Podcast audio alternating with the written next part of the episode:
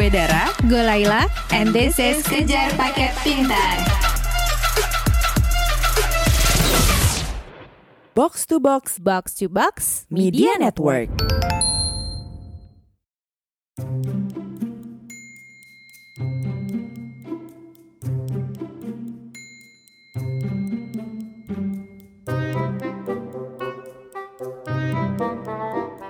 Sebelum dengerin episode ini, sebaiknya dengerin dulu episode 54 di Jegal Pasal Ngasal bagian pertama. Di episode itu, gue sama Laila cerita tentang Pak Waji dari Malang yang dijerat UU ITE hanya karena beliau bikin meme yang gak menghina siapa-siapa. Sementara di episode ini, kami mau cerita kisahnya Vivi Natalia yang juga dijerat UU ITE cuma karena dia menagih hutang.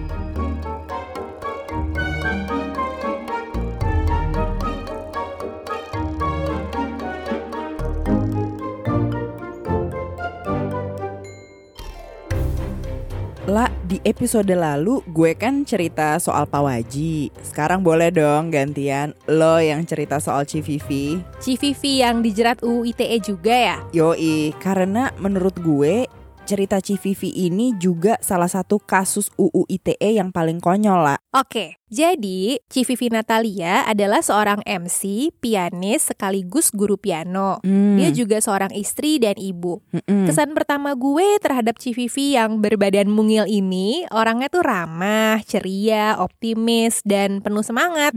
Pokoknya menyenangkan gitulah. Jadi lo tuh ketemu dia langsung ya, La, ya? Yoi, jadi pada suatu pagi ya, gue bela-belain deh berangkat dari rumah gue di Jakarta Selatan ke rumah Civivi di Jakarta Utara. Gue ingat tuh. Di sana, Civivi tinggal bareng suami dan dua anak remaja lelakinya. Yeah. Di ruang tamu mereka yang besar, gue ngeliat tuh foto keluarga mereka terpampang nyata di dinding. Ada juga sebuah grand piano berwarna putih menunjukkan bahwa salah satu anggota rumah itu memanglah pianis profesional. Yaitu Civivi sendiri ya, La, ya.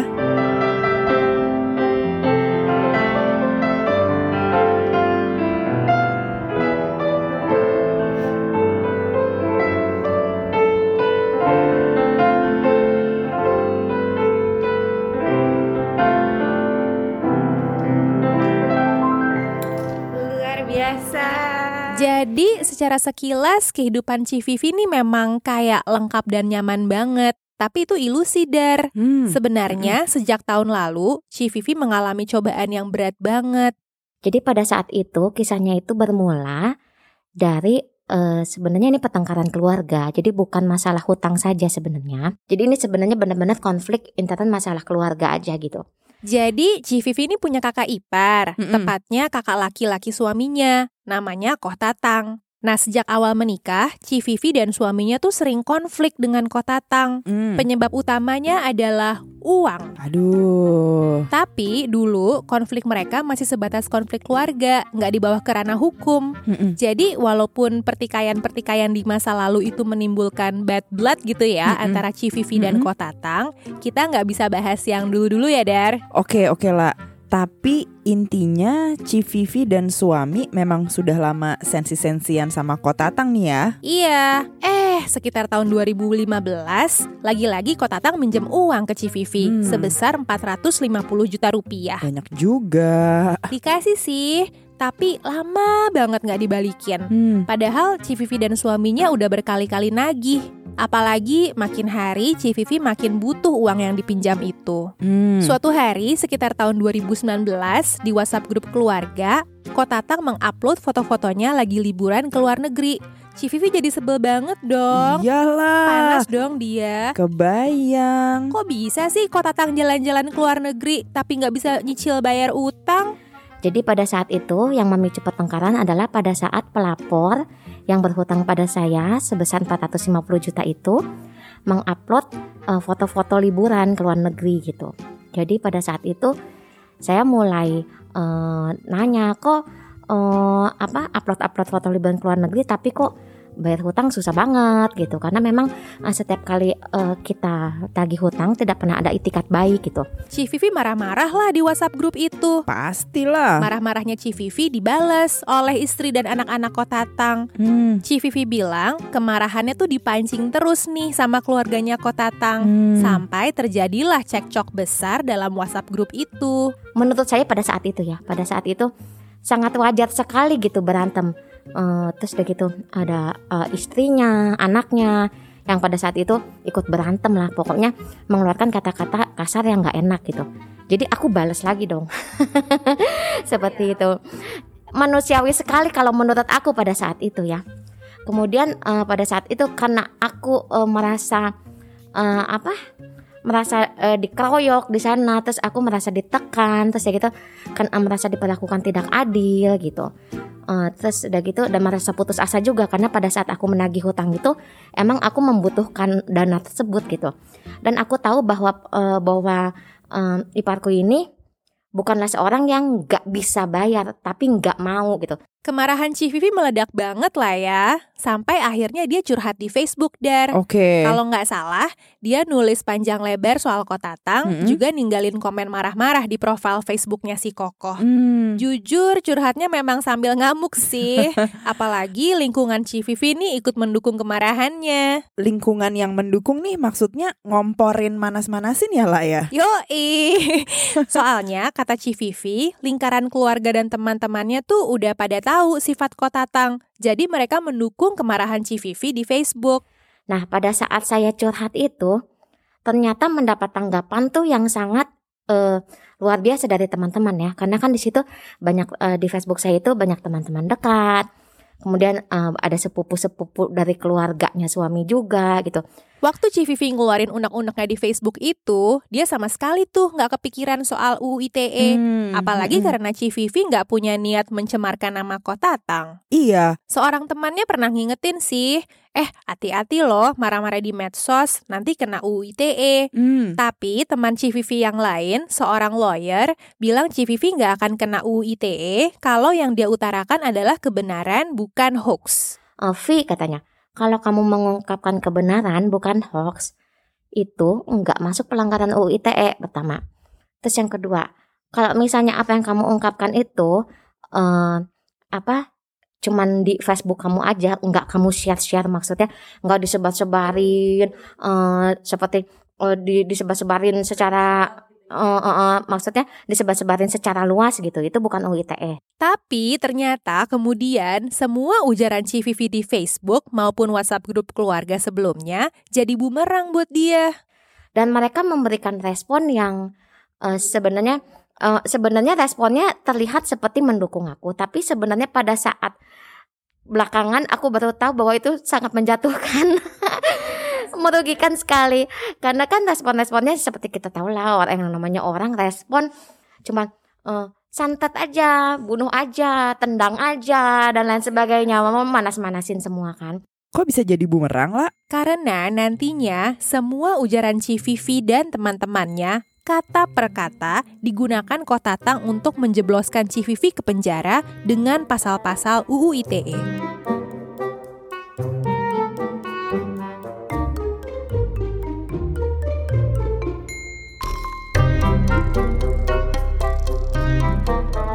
Karena Ci Vivi marah-marah ke Koh Tatang di WhatsApp grup keluarga dan Facebook, pada tanggal 23 Oktober 2018, Koh Tatang melaporkan Vivi Natalia ke Polres Jakarta Barat dengan tuduhan pencemaran nama baik. Padahal Ci Vivi yang kehilangan 450 juta loh ya. Iya, makanya awalnya Ci Vivi gak percaya. Rasanya kayak di prank aja gitu. Apakah aku masuk YouTube prank gitu kan? Kan dia yang awalnya dirugikan. Iya. Memang sih Ci Vivi marah-marah ke Koh Tatang, tapi dia bilang niatnya cuma menuntut haknya. Malah kena beginian. Jadi pada saat itu aku masih gak percaya. Pada saat dipanggil polisi, beneran loh gitu. Beneran loh. Dan di situ juga aku masih tenang-tenang aja karena aku berpikir ya udahlah, mungkin dia mau bikin aku jera biar aku enggak mencemarkan nama baiknya, enggak keluar-keluar lagi atau apa, untuk membungkam aku biar aku itu minta maaf atau apa. Aku masih positif gitu pikirnya. Iya, jadi awalnya Ci Vivi nyantai aja walau dengar-dengar dirinya dilaporin ke polisi. Dia mikir, alah palingan Koh Tatang cuma ngegertak nih. Meski begitu, Ci Vivi sempat minta maaf juga sih ke Koh Tatang atas ujarannya di Facebook dan WhatsApp grup. Ci Vivi minta Koh Tatang mencabut laporannya. Diselesaikan secara kekeluargaan aja lah, gak usah bawa-bawa polisi. Iyalah. Gimana pun juga mereka keluarga kan, kakak adik loh. Iya. Walaupun kakak adik ipar ya. Iya. Tapi usaha damai Ci Vivi gagal guys. Kok bisa lah? Kenapa? Karena Koh Tatang ngasih Ci Vivi sebuah syarat damai yang gak masuk akal. Emang beberapa kali kan kami kan ada minta maaf, ngajak baikan dan lain sebagainya. Hanya ini juga salah satu yang aku gak bisa ungkapkan ya pada saat ini.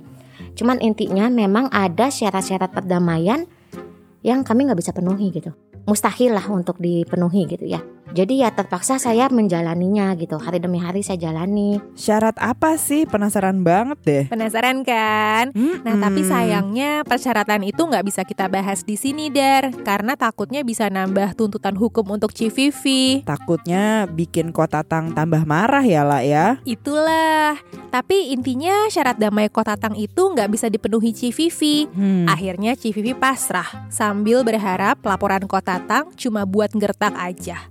Tapi pada suatu pagi di bulan Februari 2019 yang ditakutkan Ci Vivi akhirnya beneran kejadian dong. Jadi pagi itu Ci Vivi sedang nyiapin sarapan untuk keluarganya. Tiba-tiba bel rumahnya berdering. Saat Ci Vivi buka pintu, di hadapannya berdiri seorang pria yang mengaku sebagai polisi dari Kepolisian Resor Jakarta Barat.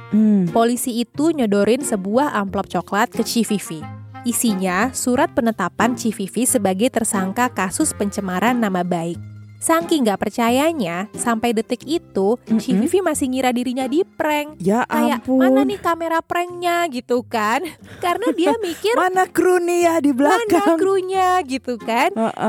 Dia mikir seenggak akur-enggak-akurnya dia sama Koh Tatang, masa sih kokoh mau mempolisikan adik sendiri. Ini polisi siapa nih? Ini palsu lah apalah, pokoknya aku masih ngata-ngatain gitu. Untung polisinya nggak ada nuntut aku ya. Jadi pada saat itu aku masih nggak percaya.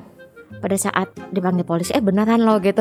Sang polisi kemudian menyita barang-barang Ci Vivi sebagai bukti, yaitu ponselnya Ci Vivi, nama akun, dan password Facebooknya Ci Vivi. Wah, jadi beneran dipolisiin ya lah ya? Bener banget. Ya, jadi dimulailah tuh segala keribetan. Sejak itu Ci Vivi harus bolak-balik kantor polisi, cari pengacara, bolak-balik sidang, dan segala macam. Selama menjalani proses hukum ini, Ci Vivi berusaha sabar dan tegar.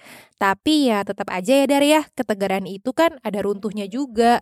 Jadi P21 itu pelimpahan berkas ke kejaksaan. Jadi pada saat itu saya kan mau diserahkan, jadi diserah terimakan dari polisi ke kejaksaan.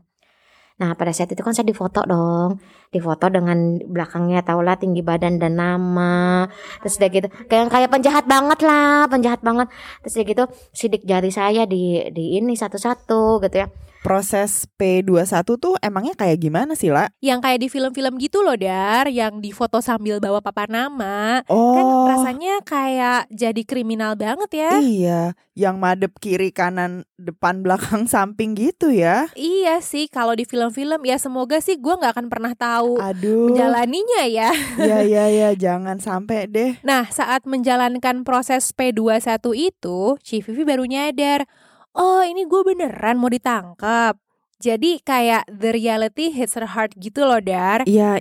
Ci Vivi gak pernah nyangka dirinya akan diperlakukan kayak kriminal gitu. Dia merasa ya dia cuma ibu rumah tangga lah yang mengungkapkan kekesalannya. Karena orang yang ngutang ke dia gak bayar-bayar. Udah gitu aja. Ci Vivi takut, sedih, marah, terhina, semua jadi satu. Aduh benar-benar saya di situ saya menangis gitu, nangis ya Tuhan kenapa harus seperti ini gitu. Dan saya nangis itu saya ingat gitu, ini kakak saya itu pada saat hutang itu kamu kan dulu mohon-mohon gitu, kamu bilang nggak bakal nyusahin. Kenapa sekarang saya menjadi susah seperti ini? Saya susah banget. Kenapa saya diperlakukan seperti penjahat? kamu tuh memperlakukan aku sebagai penjahat. Padahal kamu kan dulu waktu hutang bilangnya gak bakal nyusahin. Kenapa sekarang nyusahin banget? Saat itu Ci Vivi nyesel banget, kenapa dulu ngasih pinjaman uang ke Koh Tatang. Dan sayangnya Indonesia tuh punya UU ITE yang dipakai sama Koh Tatang jadi senjata untuk ngejatuhin Ci Vivi ya. Betul, pasal 27 dan 28 UU ITE memang pisau bermata dua ya. Niat pembuatannya sih baik untuk ngatur transaksi online. Tapi karena rancangannya kurang baik, UU ITE jadi gampang dipakai untuk menekan orang. Iya. Itulah kenapa lembaga-lembaga perlindungan HAM udah lama minta negara merevisi pasal 27 dan 28 UU ITE. Betul banget. Dan seperti Pak Waji, ketika lo udah kena jerat hukum ya lah, seluruh kehidupan lo kan jadi porak-poranda. Iya. Kayak Pak Waji sih nggak langsung dipenjara ya, tapi demi ngurus kasusnya Pak Waji harus bolak-balik Malang Surabaya tiap minggu untuk lapor polisi. Belum lagi dia jadi dikucilin kan sama lingkungannya. Mirip dengan Ci Vivi, Dar, karena dia jadi punya label tersangka, pekerjaannya jadi kacau. Jadi kontrak-kontrak dan tawaran kerja yang sebelumnya udah Ci Vivi pegang, satu persatu dibatalin. Ya ampun. Kalaupun gak dibatalin, minimal jadwal kerjanya jadi berantakan gitu. Karena Ci Vivi kan harus bolak-balik ke pengadilan dan kantor polisi ya. Pada saat itu kerjaan saya juga udah kacau balau. Benar-benar kedua kacau balau. Saya kan ada waktu itu ngajar 43 orang murid piano. Dan ya seperti mbak tahu lah, kalau misalnya jadwal pengadilan atau polisi kadang-kadang berubah-ubah, kadang-kadang kita harus tunggu seharian. Dan itu pun udah tunggu seharian juga belum tentu berjalan sidangnya, kadang-kadang diundur lagi gitu. Benar-benar pekerjaan aku waktu itu benar-benar kacau lah. Dan banyak banget yang dibatalin. Termasuk yang aku paling kecewa itu adalah pada saat aku MC sebuah peresmian lah ya di Bandung ya, dan melibatkan kepala negara gitu. Pada saat itu kan aku kan udah seneng banget gitu. Baru pertama kalinya aku MC, dimana aku MC itu ada kepala negara hadir di situ gitu. Dan itu juga dibatalkan gitu oleh IO-nya. Dibatalkan sepihak. Banyak kekecewaan pada saat itu.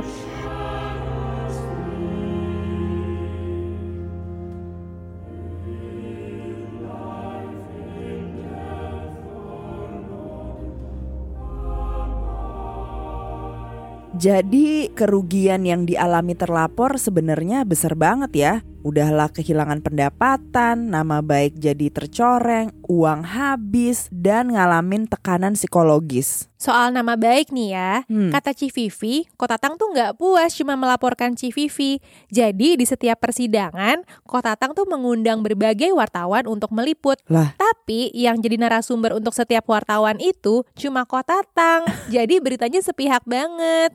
Beliau kan rajin mendatangkan wartawan kan. Setiap kali ada sidang pengadilan beliau manggil wartawan dan lain sebagainya. Dan emang wartawan-wartawan tersebut nggak ada konfirmasi atau wawancara aku nggak ada. Jadi hanya sebelah pihak gitu. Jadi cuma berpihak ke pihak pelapor aja. Jadi saya nggak pernah diwawancara oleh wartawan-wartawan beliau gitu. Dan yang saya baca adalah pokoknya ngeri lah. Gokil. Akibatnya nama Vivi Natalia kan jadi tersebar di berbagai artikel online ya. Jadi kalau ada orang Google nama Vivi Natalia, yang keluar berita-berita sepihak gitu. Gue pernah baca beberapa artikelnya, Dar. Kayak apa lah? Memang gak netral sih, banyak pernyataan-pernyataan Koh Tatang yang gak sesuai dengan realita menurut Ci Vivi ya. Dibilangnya Koh Tatang udah melunasi hutangnya, padahal belum, begitulah. Ya ampun. Media-medianya sendiri juga agak dipertanyakan kredibilitasnya gitu sih. Ini astaga banget sih ya. Jadi walaupun awalnya Koh Tatang ngelaporin Ci Vivi karena merasa namanya tercemar, ujungnya tuh siapa sih yang lebih banyak dirugikan?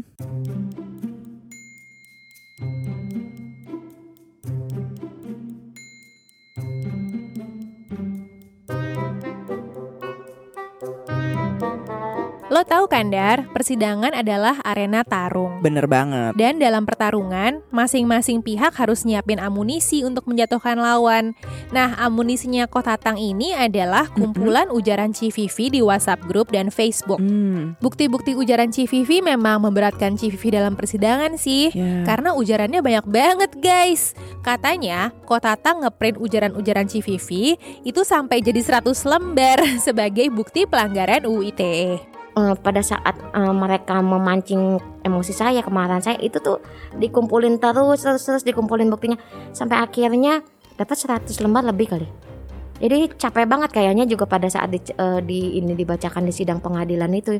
Yang nungguin juga teman-teman aku juga udah kayak aduh ngantuk banget, banyak banget sih lu. Kok kacet banget sih lu, cerewet banget sih lu, ngomong apa aja gitu. Jadi banyak banget gitu, tebal banget katanya. Bukti, dia bilang bukti UU ITE terbanyak se-Indonesia, kalau dipikir-pikir iya juga sih. Waduh, jadi Ci Vivi tuh merasa marah-marahnya di WhatsApp grup dan Facebook yang dulu itu ada dipancing-pancingnya ya lah, supaya nantinya Ci Vivi bisa dituntut. Mungkin ya, itu dugaan ya. Tapi kalau dari pihaknya Ci Vivi ngelawannya tuh gimana lah? Nah, dalam perjalanannya membela diri, Ci Vivi ini ketemu dengan SafeNet, yaitu Southeast Asia Freedom of Expression Network. SafeNet adalah pembela kebebasan berekspresi di internet. Jadi otomatis mereka anti banget dong ya sama penyalahgunaan UU ITE. Dari SafeNet, Ci Vivi ketemu dengan paguyuban korban UU ITE alias Paku IT. Ya. Oleh mereka, Ci Vivi dibantu mendapatkan ahli bahasa dan ahli pidana. Nah, para ahli itu bilang, omelan Ci Vivi di Facebook tuh sebenarnya fakta kok. Koh Tatang kan memang belum bayar utang. Jadi minimal Ci Vivi nggak bisa dibilang nyebarin hoax. Mereka juga bilang kalimat-kalimat kemarahan Ci Vivi itu terlontar karena ekspresi dan bentukan budaya. Setiap orang kan memiliki kebudayaan yang berbeda kan. Misalnya ada kalau misalnya yang di orang Bandung misalnya yang orang-orang anak mudanya kan. Misalnya kita ngomong dikit-dikit kan ada ngomong anjir. Gue kemarin anjir, kesini anjir. Dan harusnya ujaran-ujaran Ci Vivi itu dipahami sebagai suatu ekspresi marah karena hutang yang gak dibayar-bayar. Jadi bukan karena Ci Vivi mau sengaja mencemarkan nama baik Koh Tatang gitu ya. Ci Vivi ngaku sih ekspresi kemarahannya mungkin ada yang kelewat batas. Tapi hakim di persidangan dapat memahaminya kalau itu wajar dan manusiawi. Tapi yang agak ribet, Ci Vivi ini juga dituntut atas komen teman-temannya di Facebook yang manas-manasin dia. Ingat gak yang gue cerita di awal? Iya. Nah itu loh lah yang gue bingung. Kan komen-komen itu datang dari teman Ci Vivi, bukan Ci Vivi sendiri kan? Dan pada saat itu yang membuat aku kaget itu sebanyak itu dan banyak juga yang bukan ucapan aku juga gitu. Waktu itu kan aku sempat protes ya sama jaksa penuntut umum. Ini yang seperti dorong aja, tendang aja, segala macam. Kan ini bukan aku yang ngomong loh gitu. Itu adalah komentar-komentar dari teman-teman aku. Tapi pada saat itu jaksa mengatakan bahwa akulah orang yang menyebabkan orang lain itu menjadi membenci gitu. Jadi aku seolah-olah mengungkapkan ujaran kebencian yang membuat orang-orang lain ikut membuli si pelapor ini gitu. Pada tanggal 13 Februari 2020, hakim membacakan dokumen vonis dan hakim menyatakan Ci Vivi bersalah. Saya divonis bersalah, pokoknya pada waktu itu saya udah deg-degan banget. Hakim bilang, ini pokoknya bersalah. Ya memang saya tahu juga sih, memang terutama yang di group family ya, yang di group family memang agak parah sih aku. Marah-marahnya agak parah di situ. Jadi ada sedikit ngata-ngatain lah, ada sedikit berkata kasar. Karena saya merasa grup keluarga itu kan cuma lu sama gua gitu, cuma kita-kita aja gitu. Jadi salahnya di mana gitu. Pada saat itu nggak tahu ternyata kalau lebih dari 2 orang itu udah masuk pelanggaran UU ITE, udah masuk pencemaran nama baik. Aku nggak tahu di situ. Tapi hakim tersebut dengan bijaksana mengatakan bahwa apa yang aku lakukan itu adalah sangat manusiawi. Bahwa aku yang kehilangan uang sejumlah sangat besar itu gitu. Pada saat aku membutuhkan dan tidak mau dibayar itu aku marah atau mengumpat dan lain sebagainya. Itu adalah hal yang sangat manusiawi. Hakim mengatakan seperti itu. Meski begitu, untungnya Ci Vivi gak harus masuk penjara. Tapi dia mengalami hukuman percobaan selama 2 tahun. Jadi aku memang dinyatakan bersalah, tapi jadinya aku hanya menjalani hukuman percobaan selama 2 tahun. Jadi aku gak boleh melakukan hal yang sama lagi, atau aku akan dipenjara 1 tahun.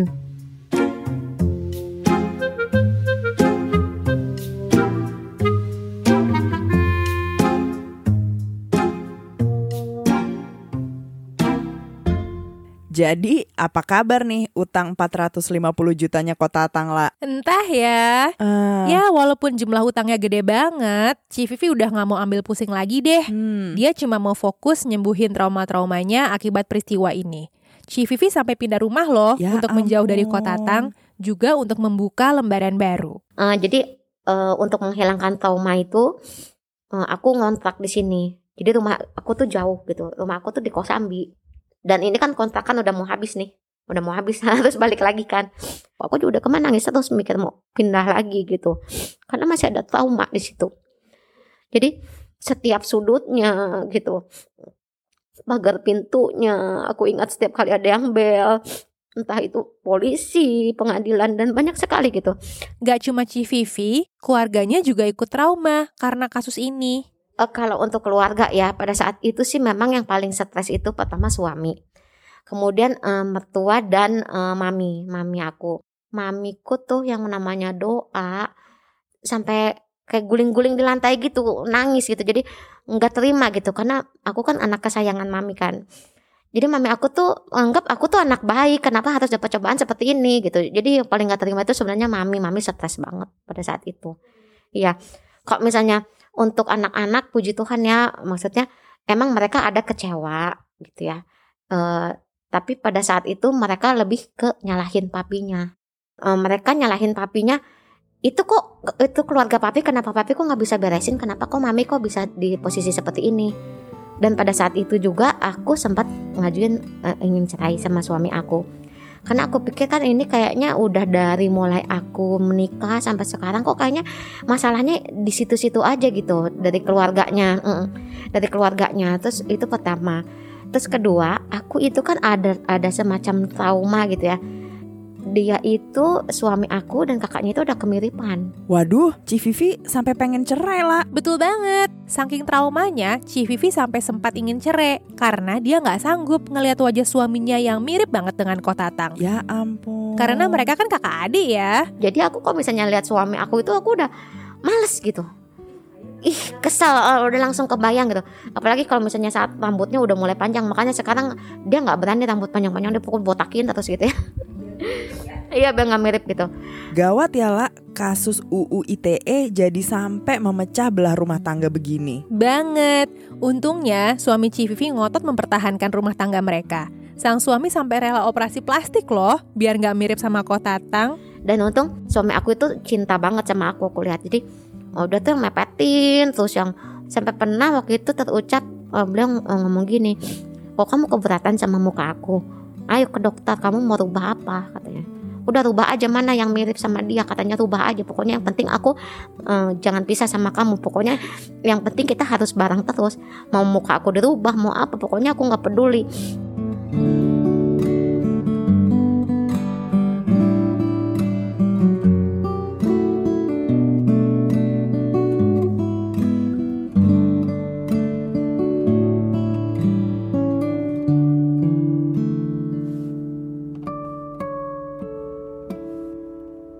Jadi sekarang Ci Vivi ngelihat soal UU ITE tuh gimana sih, La? Nah, karena kejadian ini, Ci Vivi jadi kritis banget terhadap pasal-pasal karet UU ITE. Ci Vivi juga jadi aktif menyuarakan pentingnya merevisi pasal-pasal itu. Aku jadi aktif ya.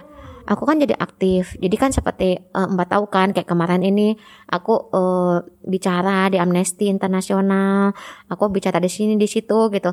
Karena aku pengen jangan ada orang kayak kena kayak aku gitu. Karena rasanya gak enak banget. Maksudnya kita cuma mau berekspresi, kita mau curhat, atau kita mau bersuara, atau seolah-olah gini lah. Misalnya ada orang yang kemalingan rumahnya, terus udah gitu teriak minta tolong. Nah terus udah gitu dia gak ditolongin, Malah si malingnya itu bisa pidanain dia gitulah, kasarnya seperti itu gitu ya. Jadi banyak yang berbolak-balik, yang korban malah jadi dipidana, terus udah gitu orang yang menyuarakan, misalnya orang yang kritik jadi dibungkam, nggak bisa kritik lagi gitu. Padahal kan kita kan negara demokrasi ya, dan udah merdeka 76 tahun yang lalu. Kenapa kita nggak merdeka untuk menyuarakan pendapat kita gitu?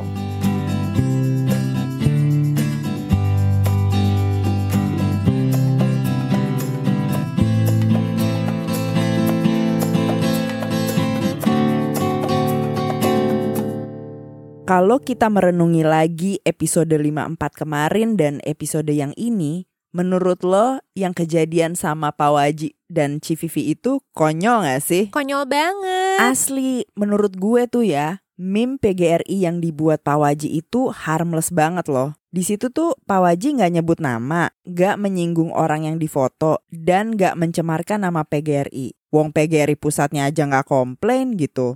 Tapi betul. Pak Waji malah tetap dijadikan tersangka pencemaran nama baik oleh PGRI Jatim. Betul, dan untuk kasus Ci Vivi, kayaknya nggak ada bukti konkret deh kalau nama Koh Tatang beneran tercemar karena ujaran Ci Vivi. Malah Ci Vivi yang ngalamin kerugian finansial berlipat ganda. Iya. Plus Koh Tatang baru mau nyabut tuntutannya kalau Ci Vivi menuhin syarat damai yang mustahil itu. Fishy nggak sih? Fishy banget.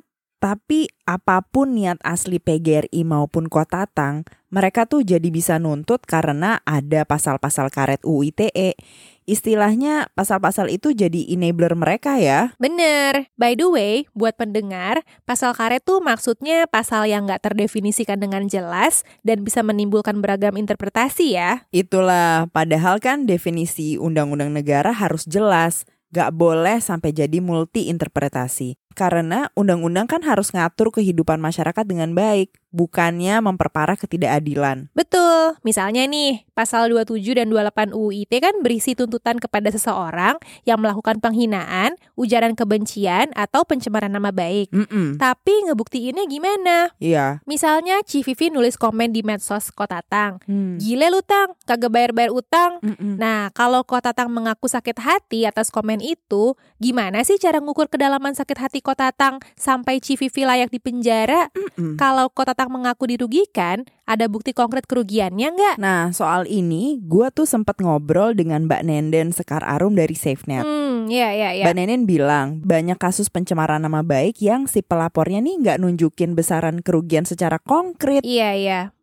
Sementara ini sih belum ada ya yang kemudian si pelapor itu kemudian pas mediasi menunjukkan misalnya, oh saya udah rugi nih gara-gara postinganmu gitu ya, ruginya sekian. Padahal kan kalau kita lihat seharusnya ketika sudah terbukti gitu ada kerugian gitu ya misalnya, itu kan baru tuh boleh diproses dengan hukum gitu ya. Jangan sampai hukum itu cuma untuk digunakan misalnya untuk mewadahi orang-orang yang memang tadi ya, based on feelings aja gitu ya, karena perasaan aja gitu. Karena aduh gue merasa sakit hati gitu ya, aduh gue merasa terhina gitu ya, walaupun misalnya ternyata ya tidak ada dampak kerugian material misalnya seperti itu. Nah kalau kita lihat memang trennya seperti itu sih gitu ya, jadi seolah-olah balas dendam, kemudian kebencian gitu ya, dan hal-hal lain yang selalu itu akhirnya jadi bisa diwadahilah dengan si UU ITE ini gitu. Nah makanya itu juga sebagai kalau kata Mbak Nenden, polisi juga harusnya juga lebih teliti dalam mengusut kasus UU ITE. Harus lihat konteksnya gitu loh. Bener sih. Jadi misalnya gitu ya, konteks Pak Waji bikin meme itu untuk apa? Gimana sejarah Pak Waji dengan PGRI? Dan meme itu cuma tersebar di WA grup tertutup loh ya. Iya. Terus polisinya nyimak nggak sejarah panjang utangnya Koh Tatang ke Ci Vivi? Tapi di banyak kasus saksi ahli itu seolah-olah digunakan oleh di awal gitu ya pada proses misalnya pelaporan itu polisi bilang sudah berkonsultasi dengan saksi ahli misalnya seperti itu. Bahkan kita tidak tahu saksi ahlinya siapa gitu ya, ataupun dari mana gitu ya, dan mereka ya justifikasinya ya udah sudah ada saksi ahli dan menyatakan saksi ahli ini masuk unsur nih pencemaran nama gitu ya. Masih banyak aparat penegak hukum pun kayak seolah-olah tidak mengindahkan hal tersebut gitu. Jadi kayak ya udah ini karena terjadi di internet gitu, di teknologi informasi, ya udah ini masuk UU ITE gitu ya, tanpa melihat unsur-unsur lain. Itu banyak banget sih yang terjadi kayak gitu. Tujuan UU ITE sebenarnya baik kok. Iya. UU itu kan dibuat supaya transaksi online masyarakat bisa berjalan aman dan nyaman. Betul. Tapi menurut banyak ahli hukum, pasal 27 dan 28-nya tuh bermasalah. Akibatnya kita jadi lebih sering dengar pasal 27-28 UU ITE dipakai buat neken orang daripada ngurusin penipuan transaksi online. Ini Mbak Nenden dari SafeNet. UU ITE itu kan awalnya itu kan semangatnya tuh digunakan untuk melindungi kita dari proses saat kita melakukan transaksi di internet gitu ya, saat kita belanja, kan namanya aja Undang-Undang Informasi dan Transaksi Elektronik gitu ya, e-commerce dan lain-lain. Dan sebetulnya kan di UU ITE itu banyak ya, selain pasal yang bermasalah itu mereka ada pasal soal penipuan, judi online. Nah itu kan sebetulnya pasal-pasal yang benar-benar krusial di UU ITE ini gitu kan. Ya itu kalaupun mau UU ITE dibalikan atau dikembalikan kepada fitrahnya adalah untuk ngurusin itu hal-hal yang memang kejahatan online dan transaksi elektronik tadi gitu ya, bukan ngurusin orang berekspresi dan kemudian orang sakit hati kayak gitu. Dulu kita pernah ngobrol sama Mas Muhammad Isnur dan Mas Yogi Zulfadli dari YLBHI soal UU ITE juga ya, La? Iya, benar. Dan menurut mereka, kalau pasal 2728 UU ITE dihapus, masih ada KUHP kok yang ngatur hal-hal dalam pasal 2728 UU ITE seperti pencemaran nama baik, ujaran kebencian, dan sebagainya. Iya. Nggak spesifik mengatur ranah digital sih, tapi ya memang nggak perlu. Menurut mereka, pasal-pasal di ranah offline bisa kok ditarik ke ranah online. Ini Mas Isnur dari YLBHI. Dan gini, kan kalau pasal penghinaan tuh sebenarnya kalau kita buka KUHP itu lebih lengkap sebenarnya deliknya. Misalnya di KUHP itu dibedakan antara penghinaan, antara fitnah, antara pencemaran nama baik, itu beda semua. Pasalnya itu beda.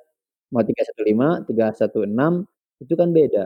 Terus ya Dar, kita juga sebaiknya nggak main memidanakan orang dengan UU ITE karena hukum yang ditimpakan pada si korban pasal karet UU ITE itu nggak sebanding dengan dampak yang dialami oleh si pelapor. Setuju. Kita lihat sendiri Pak Waji dan Ci Vivi yang dianggap tanda kutip sebagai penjahatnya justru mengalami kerugian yang jauh lebih besar daripada para pelapornya, yaitu PGRI dan Koh Tatang. Banget. Mereka kehilangan waktu, uang, pekerjaan, nama baik, keluarga, dan mendapat tekanan psikologis. Padahal tuduhannya ya nggak seberapa. Iya, ini tuh sering banget kejadian dalam kasus-kasus UU ITE. Cuma karena satu tuduhan lemah, hidup satu orang tuh bisa hancur. Ini cerita Mas Yogi dari LBH Jogja tentang sebuah kasus di Yogyakarta. Beberapa tahun yang lalu ada kejadian di Jogja, seorang mahasiswa yang sedang kuliah di salah satu kampus di Jogja, dia bikin postingan yang kira-kira itu bunyinya dimaknai oleh sebagian orang sebagai penghinaan terhadap kota Yogyakarta. Lalu ada sebagian masyarakat melaporkan yang bersangkutan ke polisi.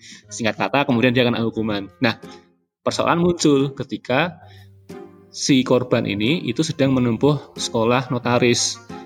Nah, untuk dia bisa menjadi notaris, salah satu syaratnya itu harus belum pernah dikenai hukuman yang ancaman pidananya di atas 5 tahun. Nah, sementara saat itu posisinya Undang-Undang ITE itu pasal 27 itu ancaman hukumannya masih 5 tahun ke atas. Nah, artinya karir dia untuk menjadi notaris itu hancur tuh, Mbak. Sementara pihak pelapor yang nggak jelas siapa orangnya itu nggak merasakan dampak signifikan yang kemudian dialami oleh si korban. Belum lagi kalau dia sampai di penjara. Terus yang bikin tambah nggak adil, dalam kebanyakan kasus pasal karet UU ITE, yang melaporkan itu orang yang tanda kutip lebih kuat dibandingkan yang dilaporkan. Ya. Misalnya, bos melaporkan anak buahnya, seorang selebriti melaporkan netizen yang bukan siapa-siapa, pejabat negara melaporkan warganya, PGRI melaporkan Pak Waji. Jadi jarang banget tuh sebaliknya. Yang melaporkan itu biasanya mereka orang-orang yang lebih punya kekuasaan, entah levelnya pengusaha atau kemudian secara sosial dia lebih punya kekuasaan gitu. Sementara yang jadi korban Undang-Undang ITE-nya itu orang-orang yang terkategori sebagai orang lemah. Contohnya misalnya yang kami dampingi ada satu pengusaha yang dia melaporkan buruhnya karena buruhnya istri buruhnya itu membuat postingan di Facebook. Gara-gara si buruh itu akan dimutasi ke tempat lain, tapi secara sepihak. Kenapa? Karena menuntut orang itu memang perlu kekuatan, perlu duit, perlu wawasan, perlu backingan. dan perlu rasa percaya diri bahwa lo akan menang. And that's kind of unfair ya. Iya. Karena orang yang dituntut seringkali lemah dan gak bisa membela diri. Tahu-tahu masuk penjara. Betul. Dan apa yang terjadi di Civivi dan Pak Waji sangat bisa kena ke kita semua loh guys. Ini statement Civivi. Kalau menurut aku ya, ini UU ITE ini benar-benar undang-undang yang gak penting banget. Maksudnya perlu direvisi banget ya. Kalau perlu sih memang UU ITE ini kan mungkin bagi pemerintah ini kan penting kan untuk melindungi seperti kayak hoax atau kayak orang-orang yang kayak sekarang misalnya yang nggak percaya vaksin apa mempengaruhi masyarakat untuk bertindak makar dan lain sebagainya. Cuman ini harus jelas batasan-batasannya karena banyak melebar kemana-mana karena terlalu karet gitu. Jadi bisa dipakai jadi ajang saling lapor. Karena dengan UU ITE ini gampang banget mau menjarain orang ini, Mbak. Sebenarnya sejak lama lembaga-lembaga pembela HAM dan kebebasan berekspresi minta pemerintah agar merevisi pasal 27 dan 28 UU ITE. Sayangnya menurut Mbak Nenden dari SafeNet belum ada nih hawa-hawa bakal resmi direvisi. Nah, kita lihat sendiri sebetulnya dari prosesnya kita ngerasa apa yang dilakukan pemerintah dengan tim khususnya itu kami merasa tidak terlalu terbuka gitu ya, sehingga kita tidak tahu proses yang dijalani seperti apa gitu ya, sehingga kan akhirnya kami pun ikut mendesak tuh kan teman-teman di koalisi serius revisi UU ITE kan kemudian mengeluarkan kertas kebijakan gitu ya. Di situ adalah hasil analisis kami gitu ya, ada beberapa poin yang dianggap bermasalah dan rekomendasi dan juga hal-hal apa sih yang sebetulnya kita pengen pemerintah melihat gitu ya untuk segala revisi. Itu sudah kami sampaikan, bahkan sudah kami sampaikan langsung ke Menko Polhukam. Waktu itu saya ketemu sendiri sama Pak Mahfud MD gitu ya.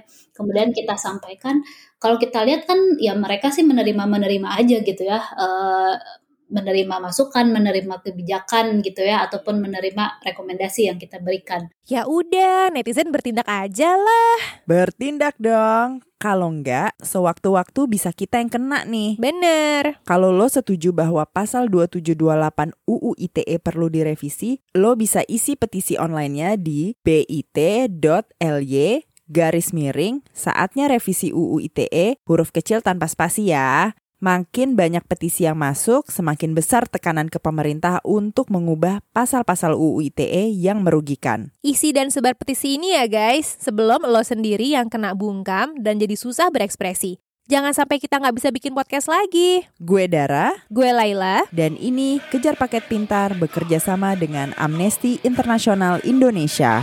Independo, Independo Merdeka!